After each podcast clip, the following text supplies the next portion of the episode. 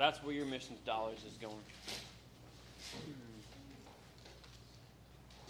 Let justice roll down.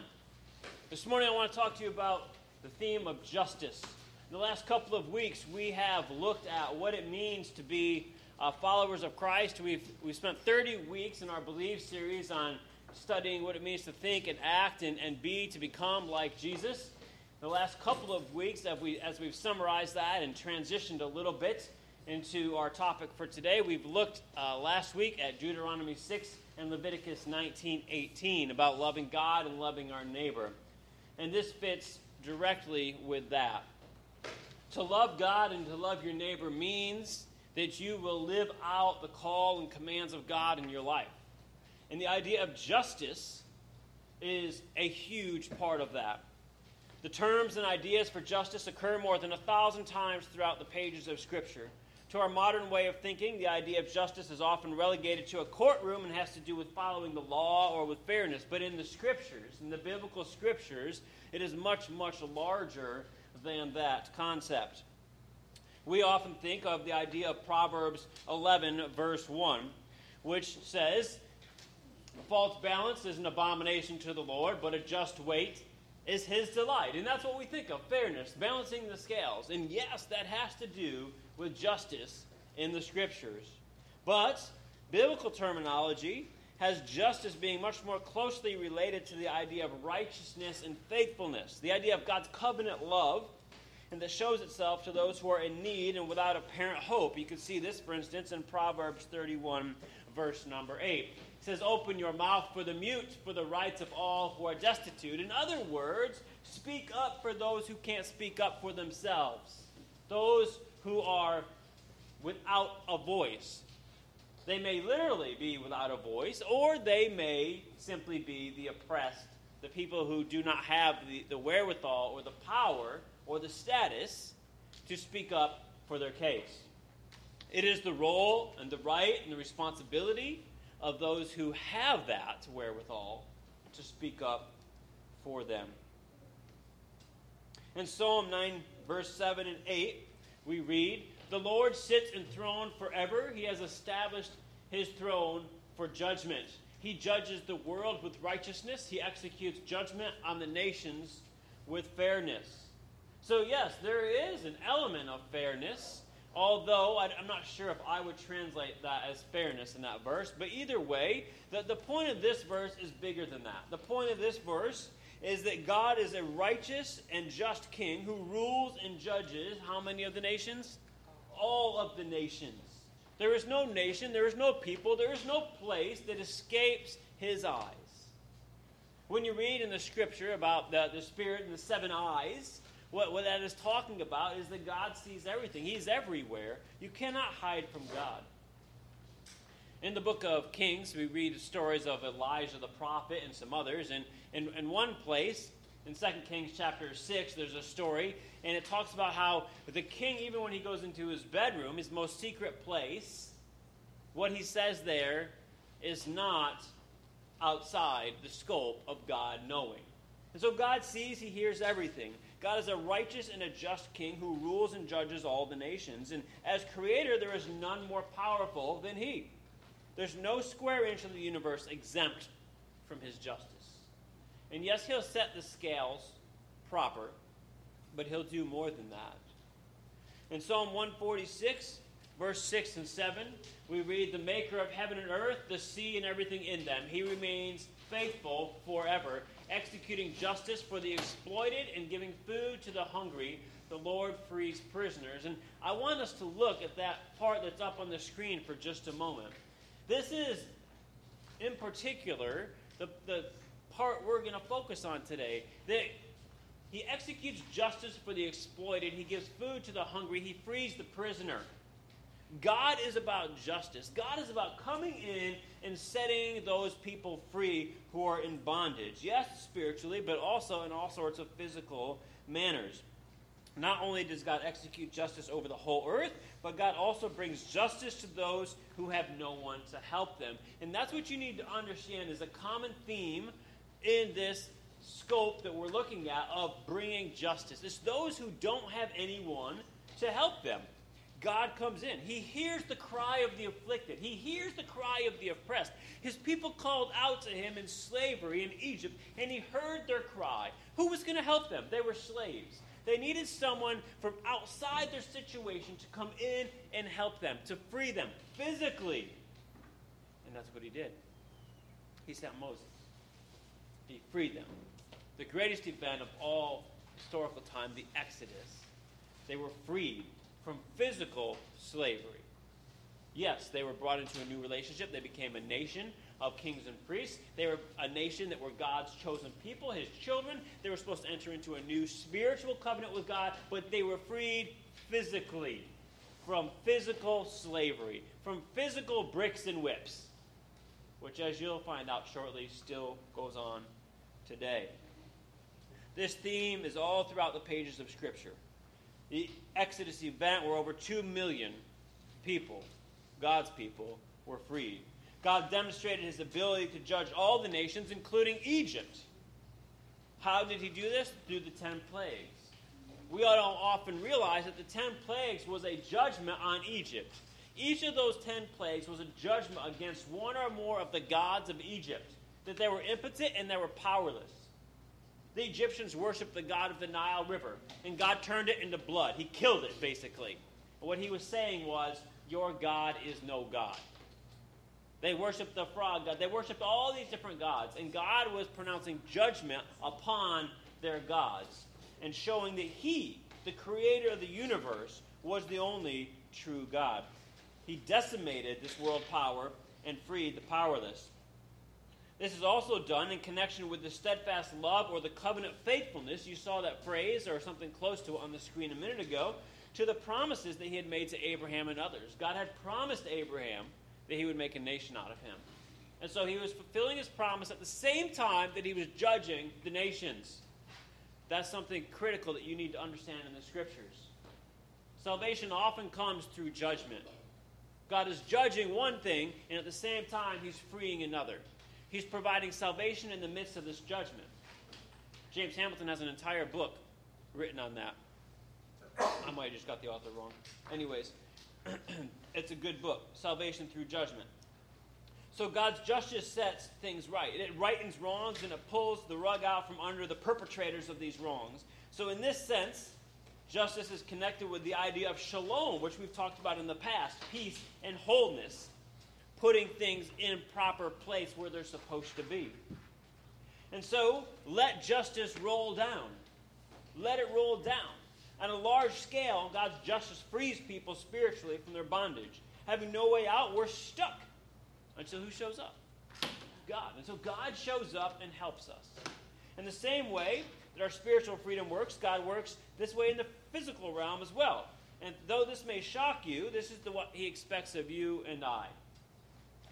So today, as we look at this idea of justice and letting justice roll down and freely flow from you and I, as it flows from God Himself, as God frees us spiritually and even physically sometimes, He expects us to then go free others spiritually and physically. The title of the message, Let Justice Roll Down, actually comes directly from Amos 5 2 which reads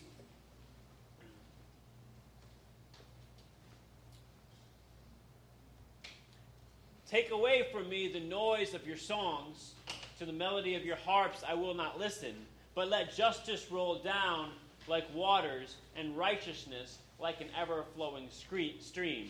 In Amos 5 23 and 24.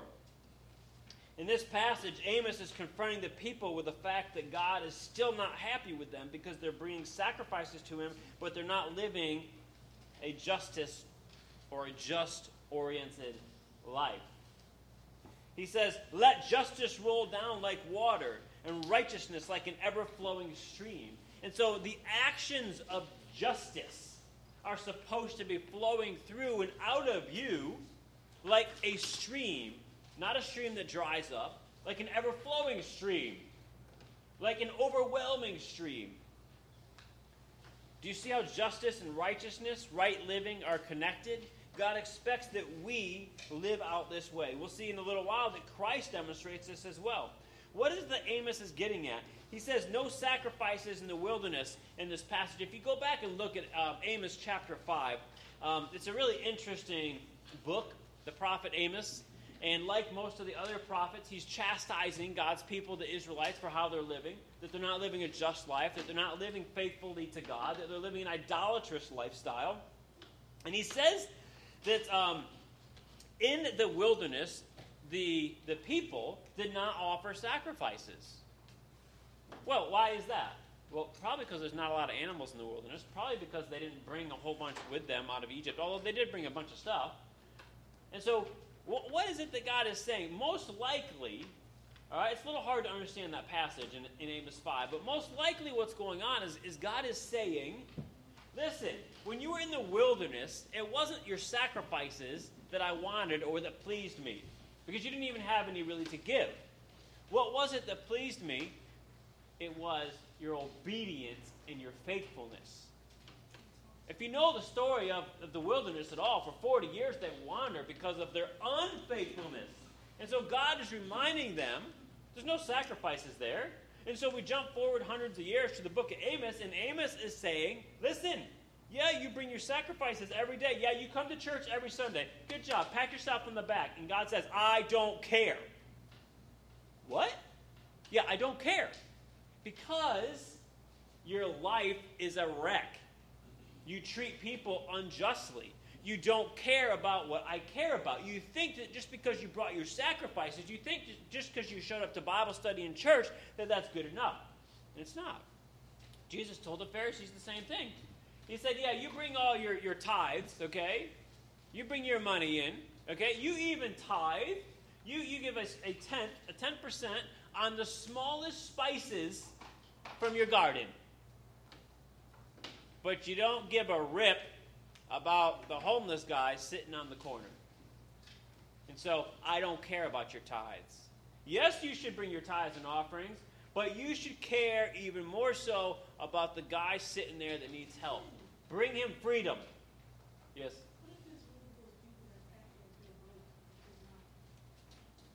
Bring the light of the gospel to the people.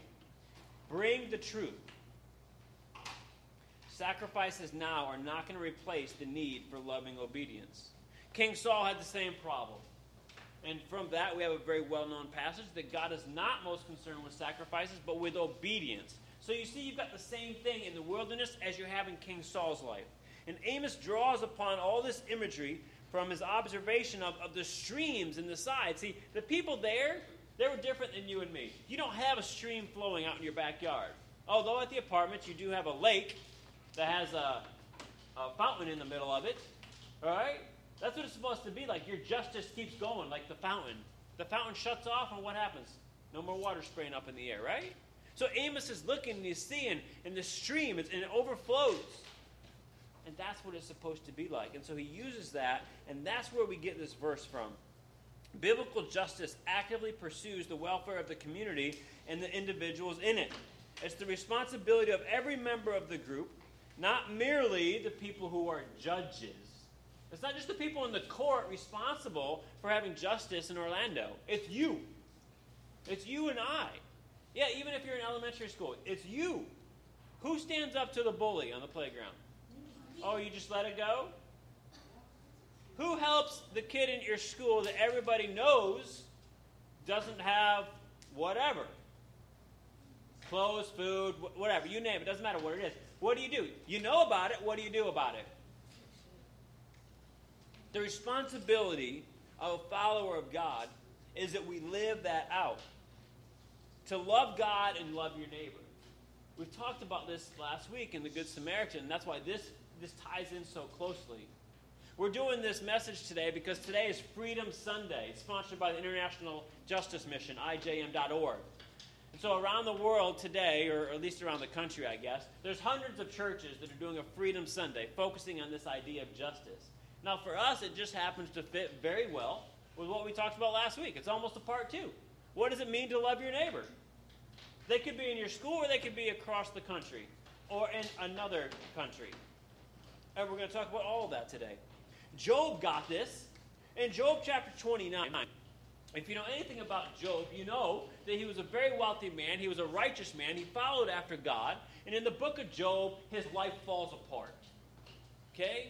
He loses pretty much everything except his wife, and she's not much help at the point because she tells him to just curse God and die. That's really not the advice you give somebody when their whole life's falling apart. All right?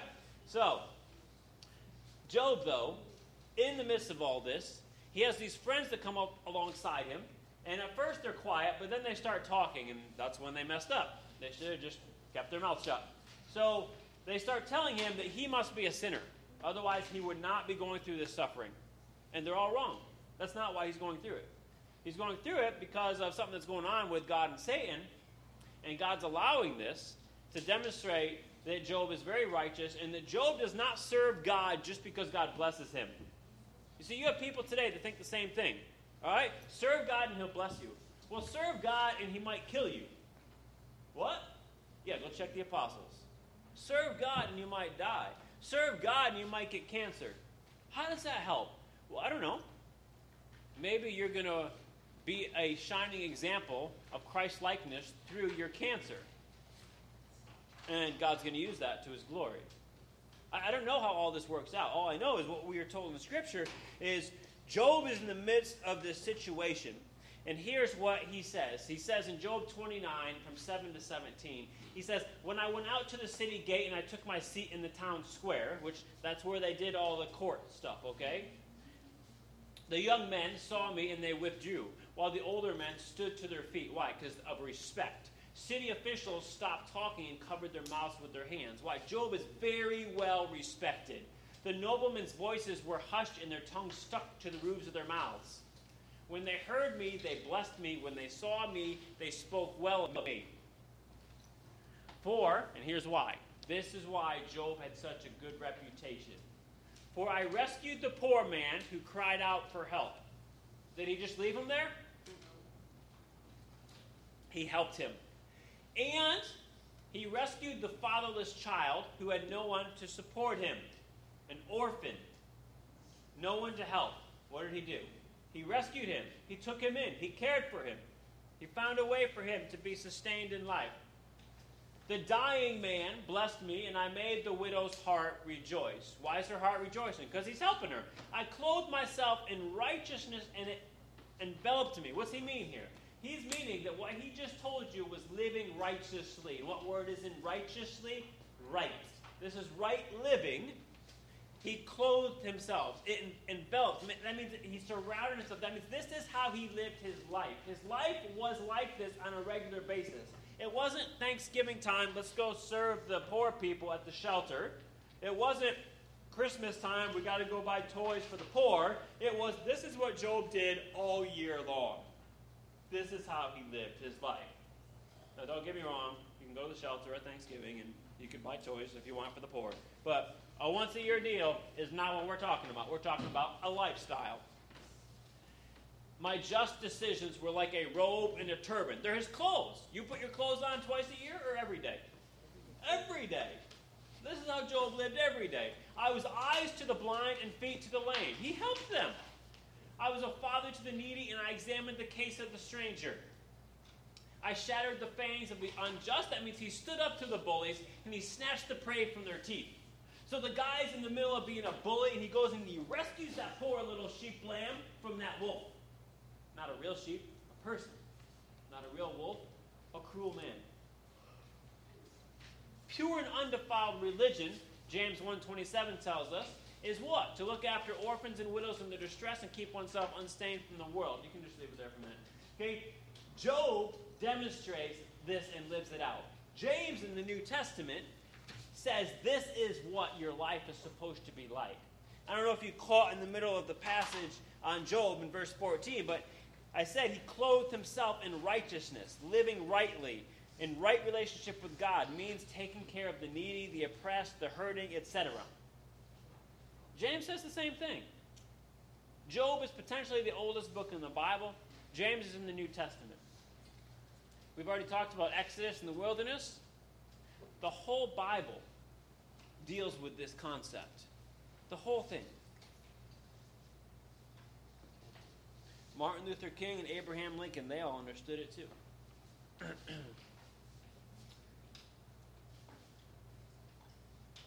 Go to the next slide, please. Next one.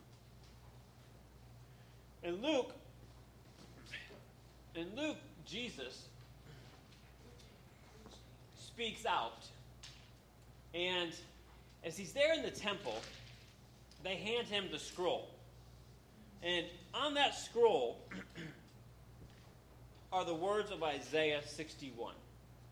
All right, so you got to put this in context. This is where the Bible can get a little confusing for you. All right? So Luke records what happened one day in Jesus' life. So Luke is one scripture, right? And he's recording what happened in Jesus' life.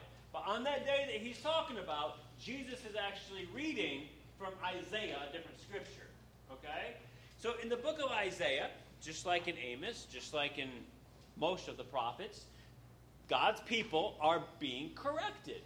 And God offers both judgment and hope. The hope being ultimately through Jesus. And in this passage, look what happens. The scroll of the prophet Isaiah was given to him, Jesus. And unrolling the scroll, he found the place where it was written The Spirit of the Lord is on me because he has anointed me to preach good news to the poor. So, what's he going to send to the poor?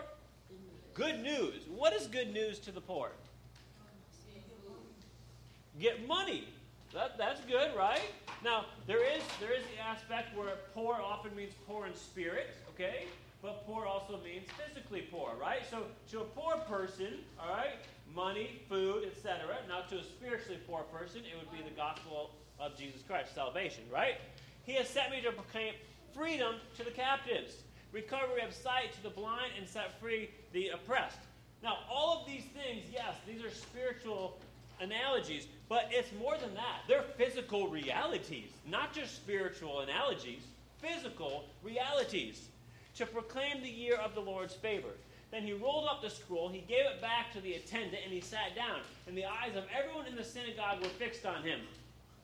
And he began by saying to them, Today, as you listen, this scripture has been fulfilled. So Jesus shows up and says, I am here to bring good news to the poor, to set the captive free, to let the blind guy see and the lame guy walk. And let me ask you something. If you know anything about the Gospels, what does Jesus do in his ministry? Yes, he brings salvation. Yes, he tells people to repent and believe in him. He is Jesus. He is God. He's going to die on the cross for their sins. But what else does he do all through the Gospels as he proclaims the kingdom?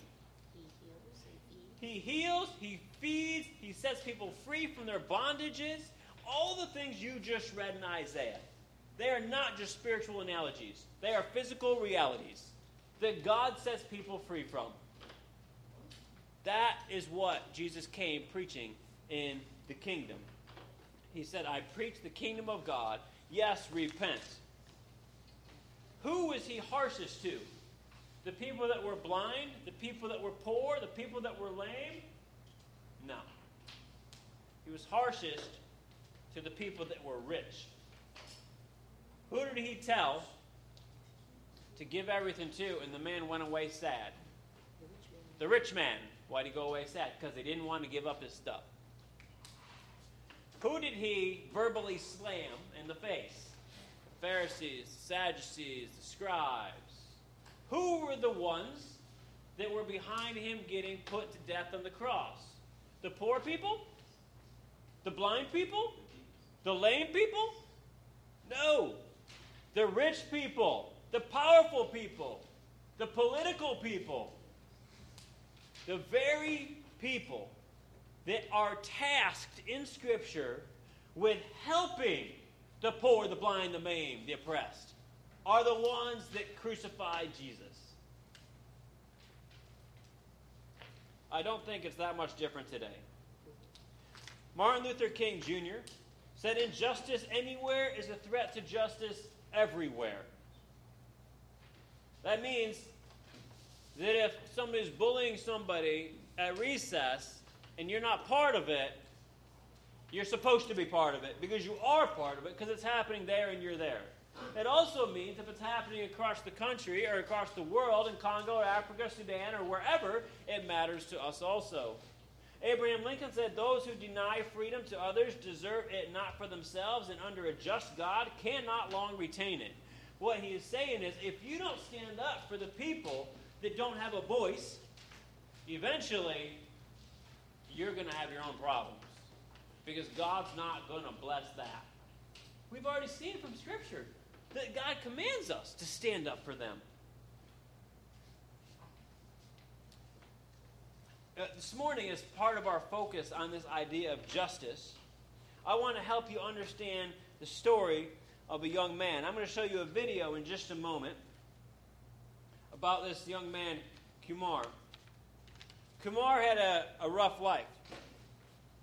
His, his young life um, was, was tragic in the sense that he lost his parents at a young age. He then went to live for a little while with his uncle.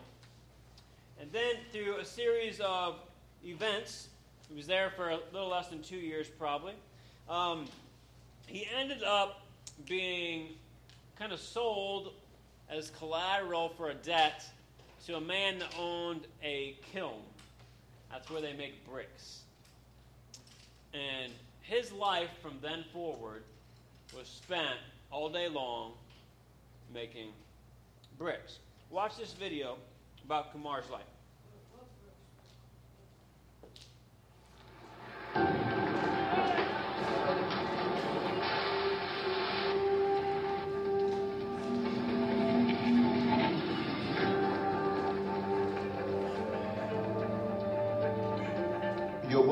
Working 14, 18 hour days with very little sleep, no freedom, dignity is taken away from them. And, and that's something nobody should have to endure. We had a number of years ago, two of the modern laborers escaped from a facility. And they were tracked down by the owners of the facility and, and brought back. And as a punishment for what they had done, their hands were chopped off we would go to the government officers and we'd say, sir, there is a bonded labor case. And almost always the response was, there is no bonded labor in my area. What are you talking? 30. Yeah, yeah, wait, wait. Tinya, there's a girl who's very afraid. Almost unable to walk. This is Kumar. He was abandoned by his mother, and his father was suddenly killed. Orphaned and alone, he was accountable for his parents' debts. And at just seven years old, he was forced into slavery. வேலை செய்ய போகிறோம் sir ரொம்ப கையெல்லாம் ரொம்ப வெளியெடுத்துக்கிச்சு sir ரொம்ப எரியிற மாதிரி ரொம்ப கொல்லு தூக்க கூட ஆகமாயிருச்சு sir Kumar remembers a day where he was so ill he couldn't get out of bed. Immediately, his owner came looking for him. அவங்க வந்து ஏன்டா வேலைக்கு போகலான்னு கேட்டாங்க. நான் சார் உடம்பு சரியில்லாம் சொன்னேன். அப்புறம் அவங்க வந்து கூட்டிட்டு போனாங்க ரூமுக்கு கொண்டு போனாங்க. அப்புறம் சூக்காலே வச்சுட்டாங்க.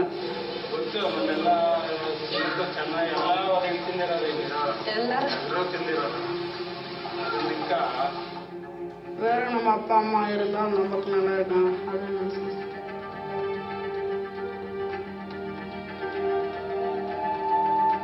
Kumar was trapped by debt and a slave owner who beat him continuously.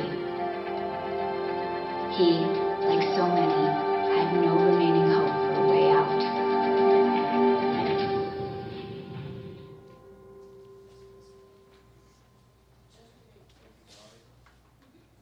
How old was Kumar when he began working at the brick kiln factory? Seven years old. I want you to imagine that at seven years old, you began working 14, 16 plus hours a day making bricks. No school, no toys and playing, bricks. When you're done, you're so tired, you eat whatever little food they might give you and you sleep. When you get up the next day, you do the same thing all day long. You do this day after day, not five days or six days. You do this seven days a week, all day, every day. That was Kumar's life from the time he was seven years old. Because his mother abandoned him, his father died, his uncle took him in, and then there was a family debt that had to be paid. Some man offered to pay the debt, and in exchange, Kumar, seven years old, works in the brick factory. You'll have to wait and see. Nelson Mandela said, Is that out of order? Yeah. No, don't go out of. My, my bad. we'll get to Nelson Mandela in a minute. According to the Walk Free Foundation, there's over 45 million people in the world who live as slaves. Should be the slavery facts. Next one. 45 million people in the world who live as slaves. To put this into perspective, 45 million is greater population than 158 countries in the world. Next slide. that's 158 countries, you added up all of their people, okay, it would still not be as many as 45 million. 45 million is more slaves than were trafficked during the 400 years of the transatlantic slave trade. Next slide. During those years of slave trade, they did not trade as many slaves as what there are currently today still in slavery. Now, that slave trade was horrific. It was horrendous. And at the end of our time today, we will come back to that in a sense because we will talk for a moment this morning about uh, John Newton and what God did to a man that was in the middle of the slave trade that trafficked over 20,000 slaves himself. One man, over 20,000 slaves that he traded and sold. We'll tell you that story in a little bit. But the point is that today there's still more slaves than then. 45 million people enslaved today is more than at any other time in history. Next slide.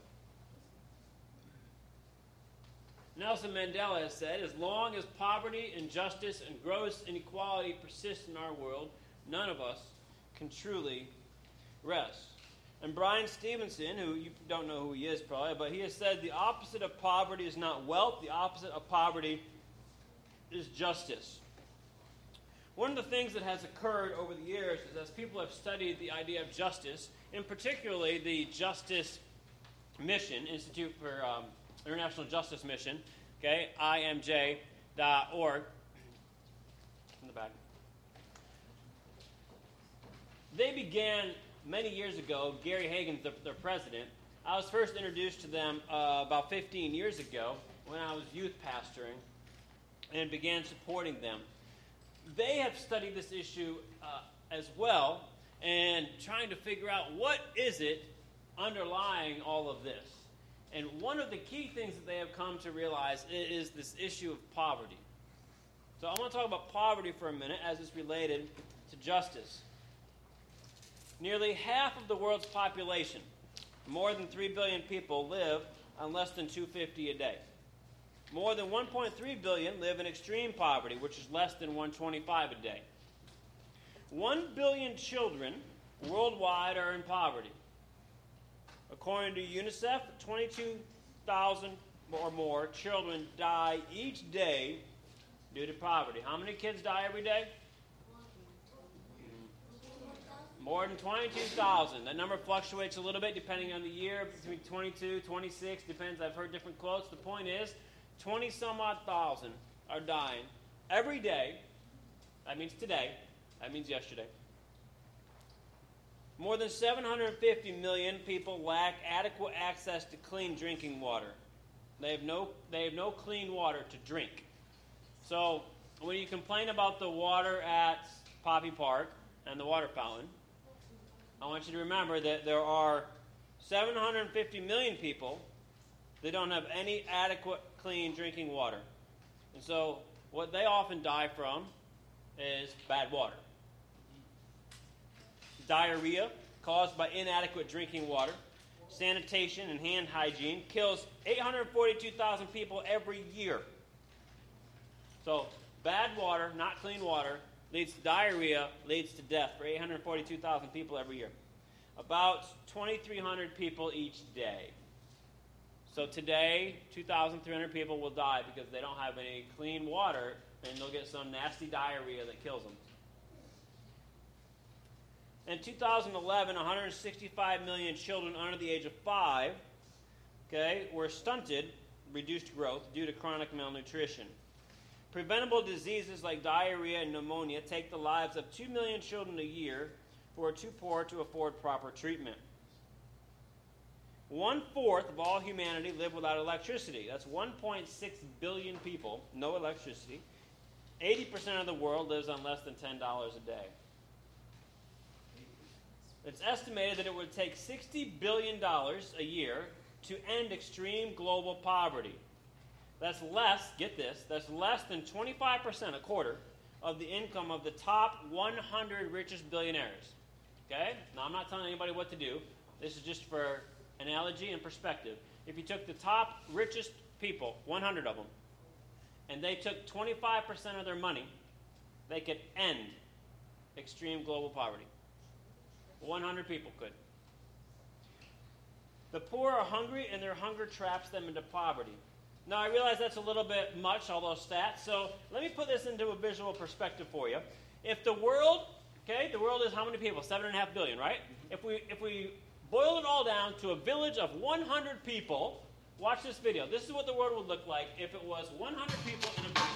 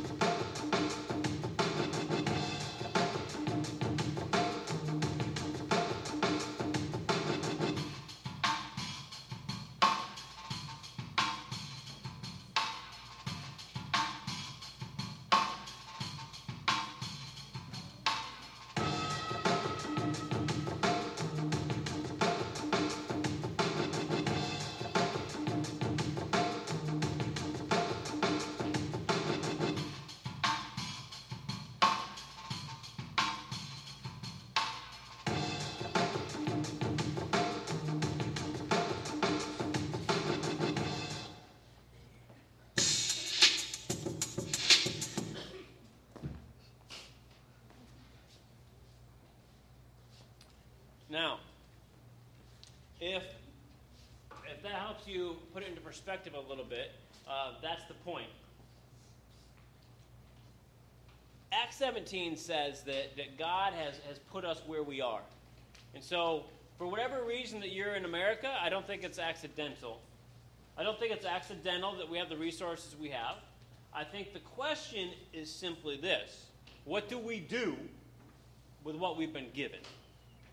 You've been blessed to be a blessing, is the scriptural principle. Abraham was blessed by God so that through Abraham would flow the blessings of God and that they would go to every nation of the world. God specifically told Abraham in Genesis chapter 12, verse 3 and following, and he reiterated it multiple other times, that through Abraham he would bless the entire world. Now we know that ultimately, spiritually, that comes through Jesus Christ, as Jesus is the descendant through that offspring and brings salvation to the world. But it's not only that aspect. As we've already shown, and as if you read the Gospels, it's very clear that Jesus made this physical aspect, this physical reality that we're talking about, part of what he did as well. So imagine what you see on the screen is the headline on the newspaper when you got up this morning 100 jetliners crashed, 26,500 dead. What would be your response? What's your reaction if that's what it said on the front page of the newspaper this morning? What would be your response if, when you got up tomorrow morning, the newspaper said the same thing again? And then the next day, it said the same thing again. And the next day, and the next day, and the next day, and the next day. Because here's the deal you don't ever see that on the front page of the newspaper. But that is what's happening every day, except they're not jetliners. There's people that don't have food. That many. I told you the number is somewhere 22 to 26,000 people, right? So 26,500 people. The sad truth. It's not a jetliner. That's how many died yesterday. That's how many children will die today. Not even adults, children. Every day because they lack the necessary things to live. Does God care? You see, here, here's what people say sometimes. Some critical people, some atheists, some others, whoever. Different people say, well, if God's God, then why does He let that happen? Listen, is God the one causing 26,500 people to die because they don't have a cup of rice today? You know what it costs for a cup of rice? Quarter. Do you have a quarter? Yeah. Well, you can keep someone alive today. If you go to the hunger site, the hunger site you can click. And actually, you don't even have to give them a quarter. You just click, and someone else pays the quarter. It gives a kid a cup of rice. No joke. That's how it works. Hungersite.org, I think. I used to click all the time. I haven't in a long time. So, that many, you say, well, let's drop that. Instead of 26,500, oh, but Kevin, it's only 26,499 if I give a quarter. Well, let me ask you something. Do you think that one that didn't just die cares? It's like that old story about the, the little boy at the seashore, and he's picking up all these starfish that are all over the beach, and he's throwing them back in the ocean. Some old man comes up alongside and say, What are you doing? It's like, I'm throwing them back. I'm giving them life. And he just looks, and, and the whole seashore is just scattered with them. He's like, There's no way that you can get all of them back in there. He said, It doesn't matter. And as he throws another one, he said, Well, it mattered to that one. See? That's the whole point. You yourself cannot fix the problem for all 7 billion people in the world that have a problem. But you yourself can fix the problem for one. And if every one of us that has the extra quarter would take care of one, you know what would happen? Those 26,500 would be taken care of. Because I don't know if you noticed on the video with the village as 100, but all the overweight people offset the people without any food and are malnourished and don't have any food. So, see, we got the resources. The problem is how they're distributed and who uses them.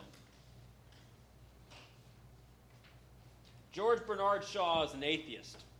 Here's what he said He said, The worst sin towards our fellow creatures is not to hate them, but to be indifferent to them. That's the essence of inhumanity. This guy's not a Christian. He's not a believer at all. He's an atheist. He does not believe in God.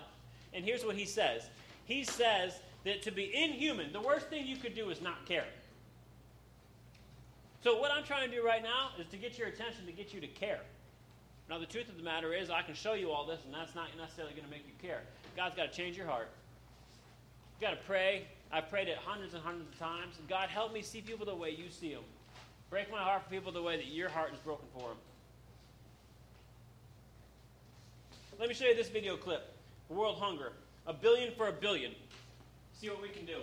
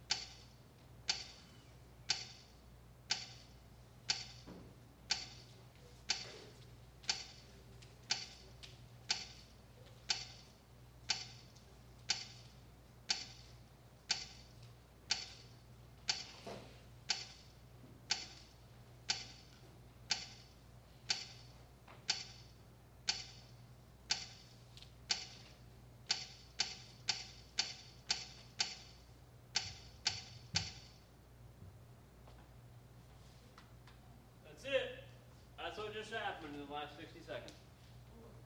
So we can keep the status quo going. We can keep doing the same thing, or we can do something about it. Ralph Winter is a missiologist, a guy that has studied, worked in, and written on missions extensively. Said obedience to the Great Commission has more consistently been poisoned by affluence, that's wealth, than by anything else. What's he saying? He's saying when people get enough money and they can live pretty much without others' help, it has done more to harm the gospel than anything else. So let me ask you what's the richest country in the world? America. America. Which country is known as a Christian nation? Egypt. America. So, the wealthiest country, known as a Christian nation, I don't care whether we are or not, that's just what we're known as. and what do we do with our wealth?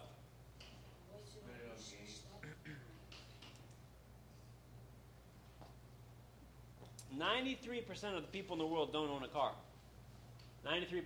So if your family has a car, you're in the top what percent? 7%. Top 7%. 93 don't have one, so if you got a car, you're in the top 7%. And then some of us have more than one. Most families have more than one. So just think about it.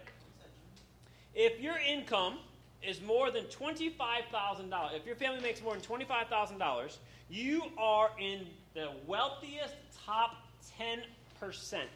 That means 90% of the world is more poor than you. Now, if you if your family makes more than $50,000, okay, then you make more money than 99% of the world, which means if your family makes more than 50,000, you are in the top 1% richest people in the world. 50,000 is not very much in America, actually. So that means that most American families, most middle class American families, are in the top 1% of the world. So when we say we're not rich, we lie. Or we're ignorant. Take your pick. Now, the truth is, I don't consider Melissa and I to be rich, but that's because I compare myself to other Americans compared to other Americans, maybe I'm not.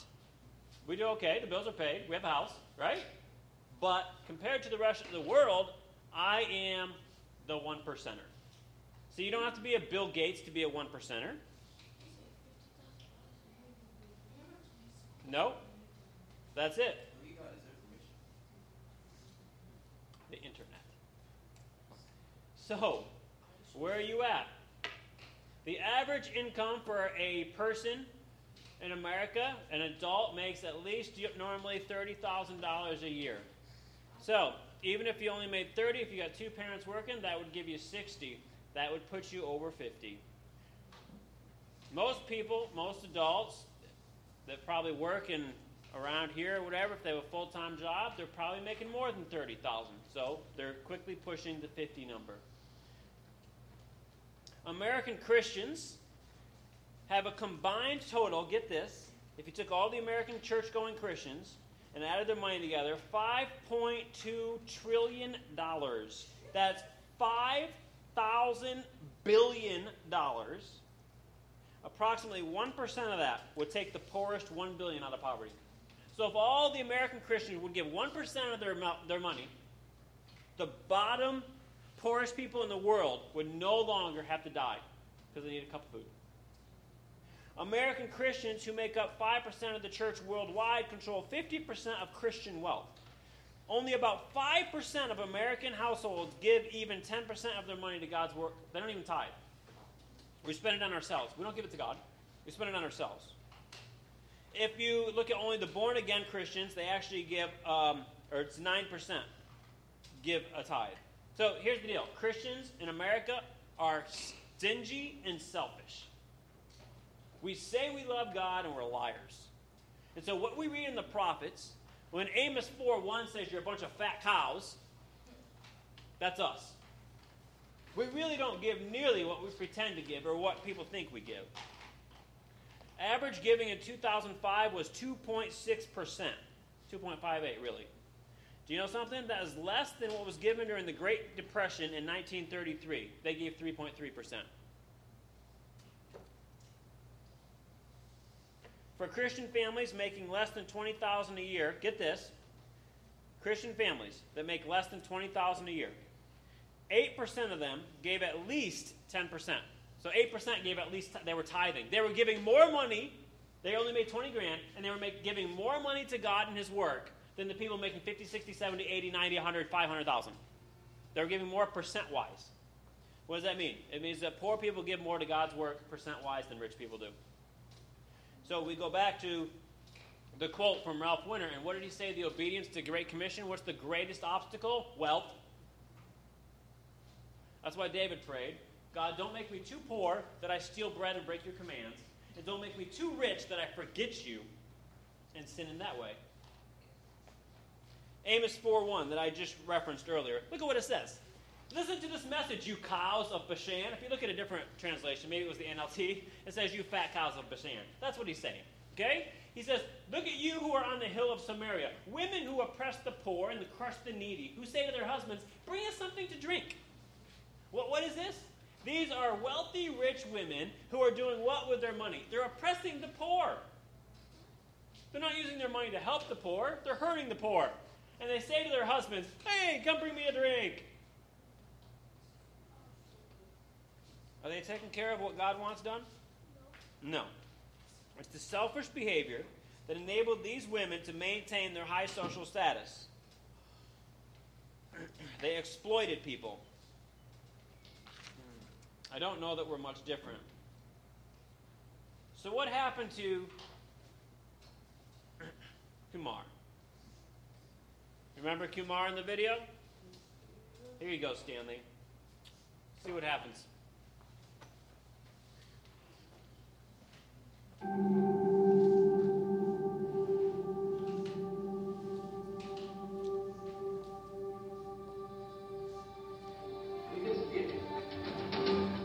IJM discovered the horrific conditions in the brick factory where Kumar and others were being forced to work against their will.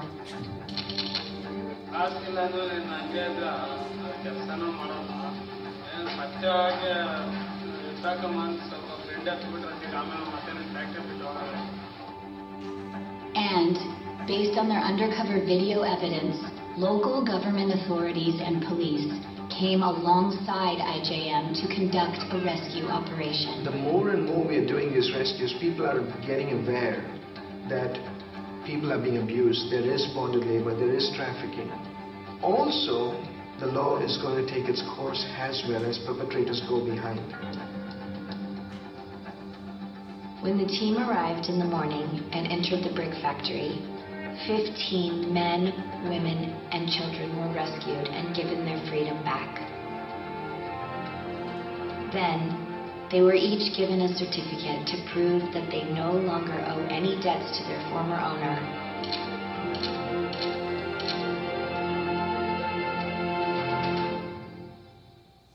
And one was for Kumar.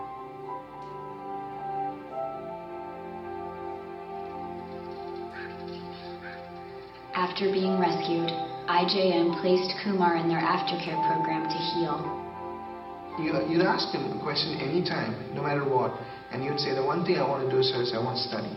He was clear about that. And then they enrolled him in school for the first time.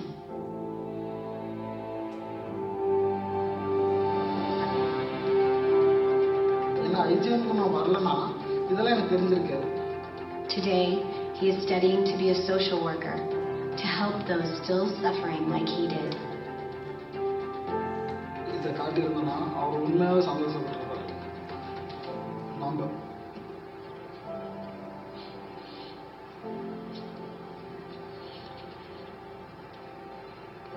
அவர் அன்பா இருந்தும் நான் இந்த அளவுக்கு இதை காட்டியிருந்தேன்னா And what we do at IJM is we go look for that lost sheep, that girl that's being abused, that widow who's been run out of her home. And we will search for her until we find her. That's how our Father has loved us. That's how we are called to love others. Not to search for them until we've satisfied ourselves. Not to search for them until it gets really hard. But to go after them until we find them. To be relentless in our love.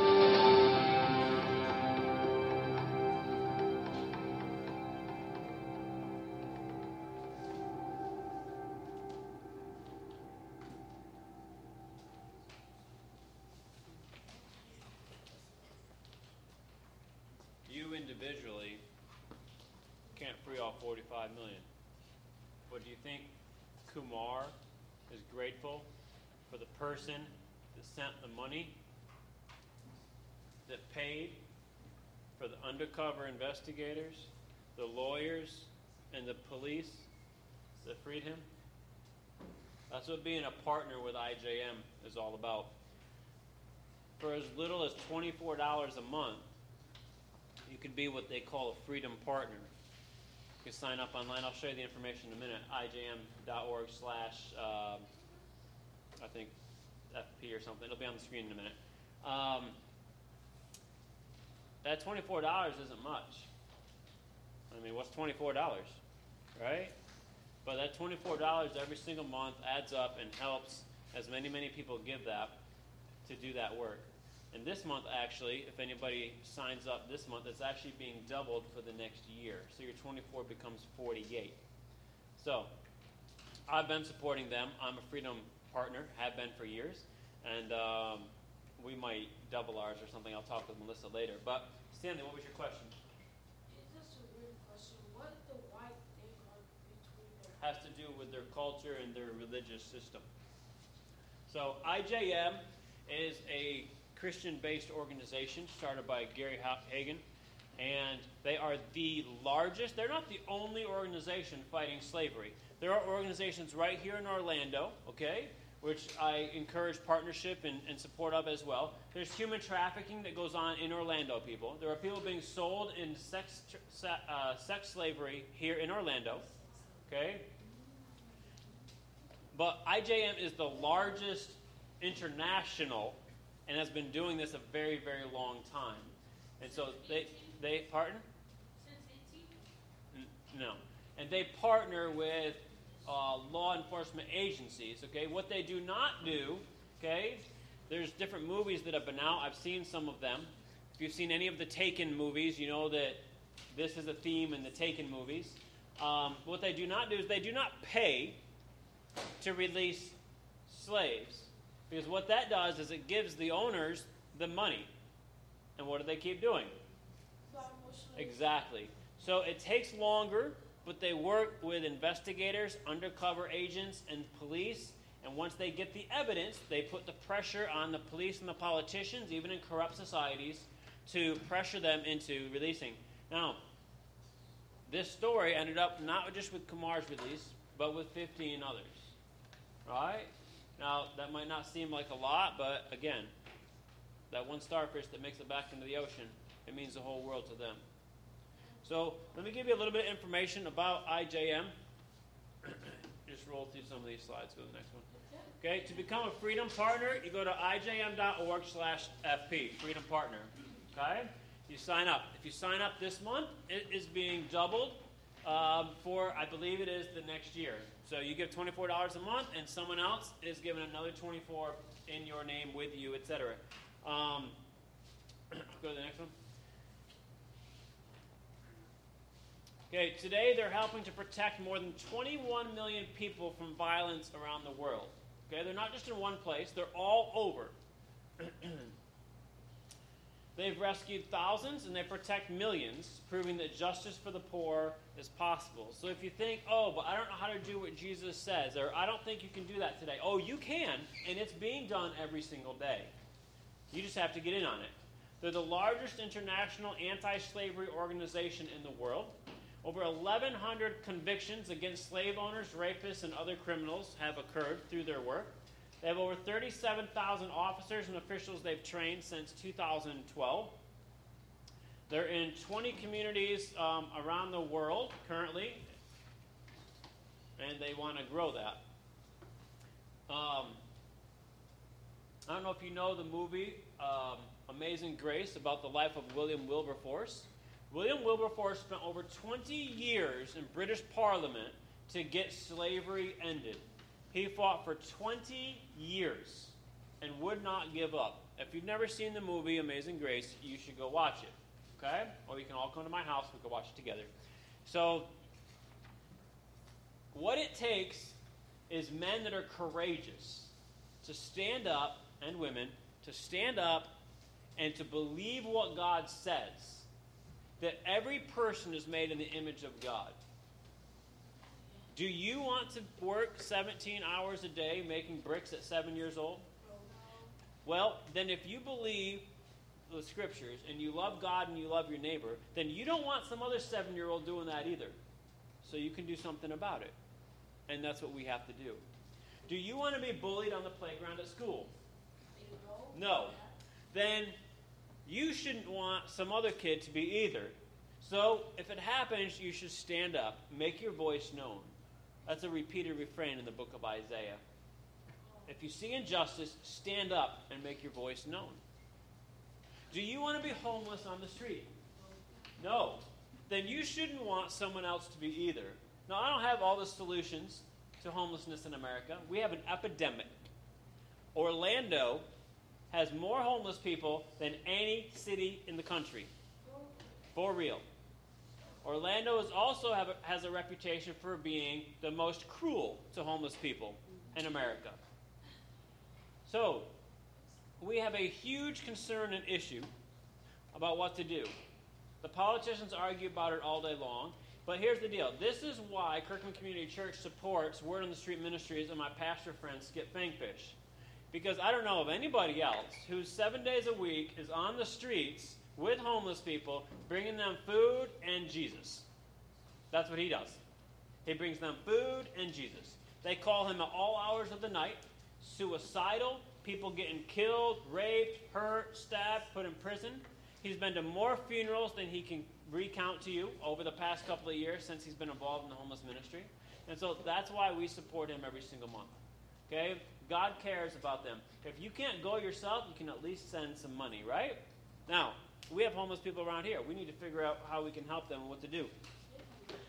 I'm gonna uh, I'm gonna close out, but I want to show you one more video of, um, from IJM called "Until All Are Free," and um, then I'll close us in prayer, and then we'll do our table talk time, which will involve um, helping you understand a little bit more about John Newton, Amazing Grace, a short video, and we will end with Amazing Grace from there before we have lunch. So play that video.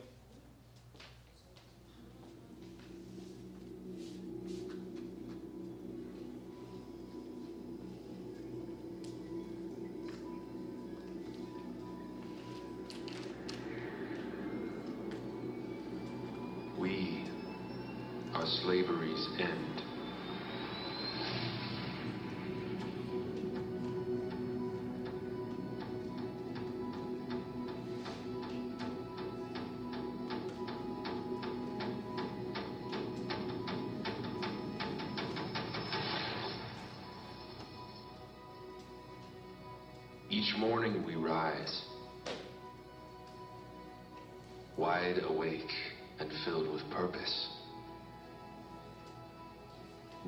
Fight fearlessly in the name of justice because we believe in a better world and a God who moves us to make it so.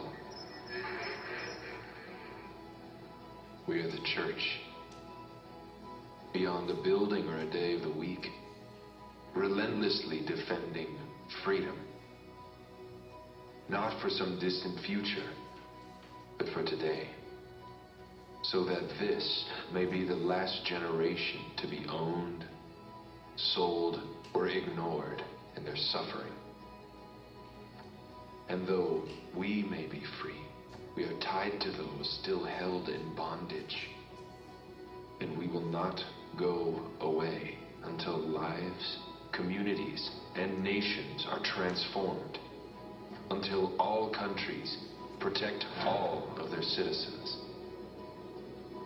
So, each day we rise again, knowing we are slavery's end. And we will never be free.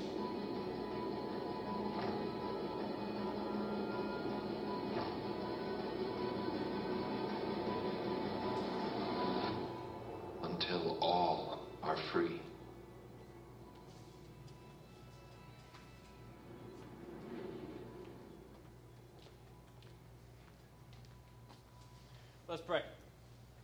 Father, we come to you this morning in thanksgiving that you have set us free spiritually, Father. I pray if there's anyone here today who has not had their sins forgiven, they would realize that their freedom comes through Jesus Christ. That He paid their penalty, He died on the cross, but then in His power, He conquered death and sin by rising from the grave. And that if they would trust Him, asking Him to forgive them of their sins, that Jesus, you would do exactly that. You give them new life, eternal life, salvation, and a new family in God the Father. But Father, we don't stop with our spiritual freedom.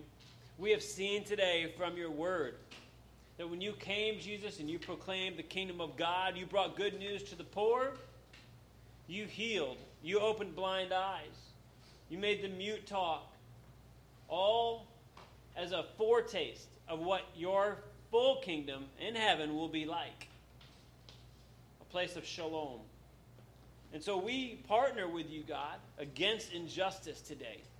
We ask you to show us how we can be more involved and that we would not leave here and do nothing, because that would be sin.